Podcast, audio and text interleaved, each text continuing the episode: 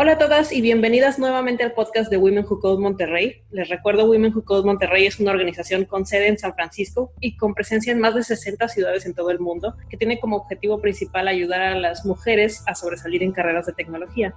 Yo soy su host, Pamela Rodríguez, y también les recuerdo que pueden enviarnos sus preguntas, comentarios y sugerencias por Facebook, Twitter o Instagram bajo el usuario www.codemty y nos pueden seguir en YouTube, SoundCloud o Spotify para enterarse directamente cuando haya un nuevo episodio de este podcast.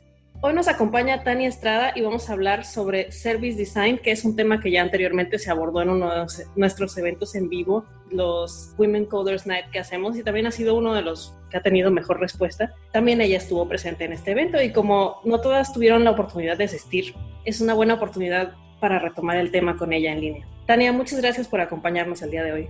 Hola Pamela, muchas gracias por la oportunidad que me dan para platicar con ustedes hoy y contarles un poco más sobre diseño de servicios y en particular sobre nuestra iniciativa Service Design México, de la cual, pues como bien mencionas, soy cofundadora junto con mis socias Nora Tejeda y Gabriela Salinas. Excelente. Y bueno, yo por desgracia no tuve la oportunidad de estar en el evento en el que tratamos este tema contigo, por lo que me gustaría empezar por pedirte que nos expliques a mí y a la audiencia el concepto más, más a fondo. ¿Qué es Service Design y por qué es importante hoy en la industria de la tecnología? Eh, mira, Service Design es una disciplina que nos permite diseñar experiencias multicanal, poniendo al usuario o a la persona para la que estamos diseñando en el corazón del servicio que queremos ofrecer. El diseño de servicios como tal usa como base el proceso de design thinking o pensamiento de diseño que nos permite a través de una metodología muy completa conocer las necesidades y deseos de, los clientes para los que estamos diseñando y mediante un proceso de ideación o brainstorming nos ayuda a definir cómo debe de ser el proceso de ese servicio que va de punta a punta, es decir, de inicio a fin, desde que el cliente arranca utilizando nuestro servicio hasta que lo eventualmente lo, lo deja, ¿no? Lo cancela. Y esto eh, nos ayuda a generar valor para él durante todos los puntos en los que tiene contacto con nosotros proveedores del servicio. La verdad es que el diseño de servicios no es algo nuevo, tiene mucho tiempo que ha estado como entre nosotros y hoy es importante porque cada vez le tenemos que dar más peso a lo que nuestro cliente quiere, porque cada vez hay más competencia y en la medida en la que lo tomemos más en cuenta, vamos a generar servicios y productos de valor para ellos. Interesante, sí, y entiendo lo que, a lo que te refieres con que no es algo que apenas empezó, ¿no? Lo que pasa es que muchas veces empezamos a darles nombre a las cosas que hacemos más recientemente, pero sí, veo cómo es algo que se ha estado haciendo y me da gusto que ahora tenga un formato más formal allá. ¿Nos puedes hablar un poco más sobre la iniciativa que tú lideras, Service Design México, y la visión que tienen para la práctica en nuestro país? Claro, Service Design México es una iniciativa privada que nació hace casi dos años, cumplimos dos años en mayo, y que tiene como objetivo principal fortalecer esta práctica del diseño de servicios en nuestro país. Nosotros lo hacemos eh, mediante esfuerzos de formación, principalmente cursos, en este caso también conferencias y algunas pláticas. También nos gusta compartir todo lo que se, se genera a través de esta, de esta experiencia que nosotras ya tenemos y también colegas que lo están haciendo en, en México, haciendo más robusta la comunidad de diseñadores de servicios mediante eventos que permitan este intercambio de conocimiento, como es el que mencionaste que tuvimos en Monterrey hace, hace algún, un par de meses. Ah, perfecto. Sí, siempre es una buena manera de, de, hacer más grande y más formal la práctica, el crear comunidad y impartir el conocimiento que tienes. Y bueno, imagino que con toda esta experiencia nos puedes decir algo sobre el perfil o las características que consideras importantes en las chicas que tengan pensado enfocar su carrera en esta práctica. Pues mira, yo creo que cualquiera puede adoptar las herramientas del diseño de servicios para construir estas experiencias de valor para las personas. Sin embargo, pues un diseñador de servicios debe de ser una persona muy curiosa, muy atrevida, que, que quiere ir más allá de lo obvio, porque tienes que realmente pensar cuál es el objetivo que busca el usuario, o sea, saber qué es lo que quiere lograr. ¿Quiere un café, por ejemplo, o quiere reconfortarse? Esa fue la diferencia clave, creo que cuando Starbucks cambió la forma en la que vivíamos un servicio que creíamos que ya no tenía mucho que ofrecer llevaron la comodidad de, tomar un café en nuestra casa a, una cafetería. Entonces, si están ustedes como, como desarrolladoras o como gente muy enfocada en la tecnología, yo les diría que empiecen por, por pensar cómo va a sumar eso que están diseñando a la experiencia que tiene el usuario y si realmente eso es algo que él necesita. Haciendo eso ya están un poco pensando como diseñadores de servicios. Ah, muy bien, sí, claro, es tener en cuenta la necesidad real y no lo que estamos vendiendo.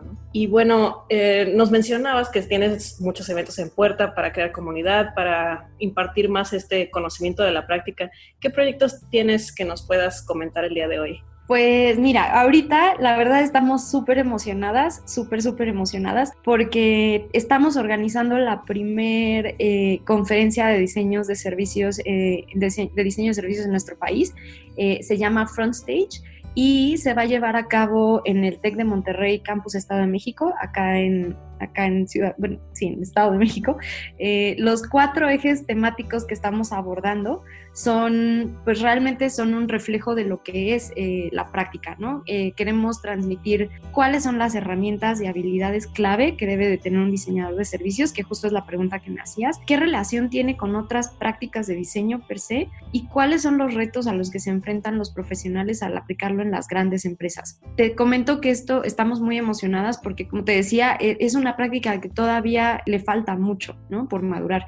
Entonces, el traer un evento como este, eh, nos, nos hace sentir muy orgullosas de cómo hemos ido también formando a la comunidad y, la práctica en México. Entonces, es, eh, son dos días, tenemos programadas siete conferencias, componentes nacionales e internacionales el viernes 10 de mayo y cinco talleres para el sábado 11 de mayo. Pueden consultar toda la información en nuestras redes, estamos en Facebook, en Instagram, en Twitter como Service Design México y en nuestra página eh, www.frontstage.com www.servicedesign.mx.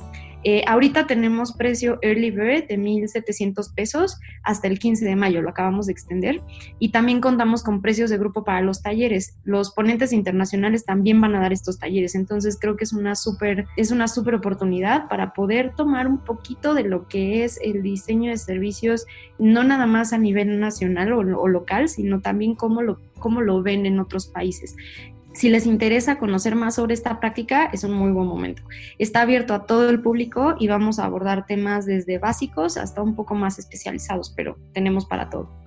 Muchas gracias. Y bueno, sí, no dejen de checar toda la información que nos acaba de compartir Tania por si les interesa formar parte de este evento y creo que es bueno que cada vez haya más eventos especializados. Y bueno, ya para cerrar más hacia la audiencia, ¿qué consejo le darías a alguien que está iniciando? Algo que te hubiera gustado que te dijeran a ti, por ejemplo, cuando iniciaste.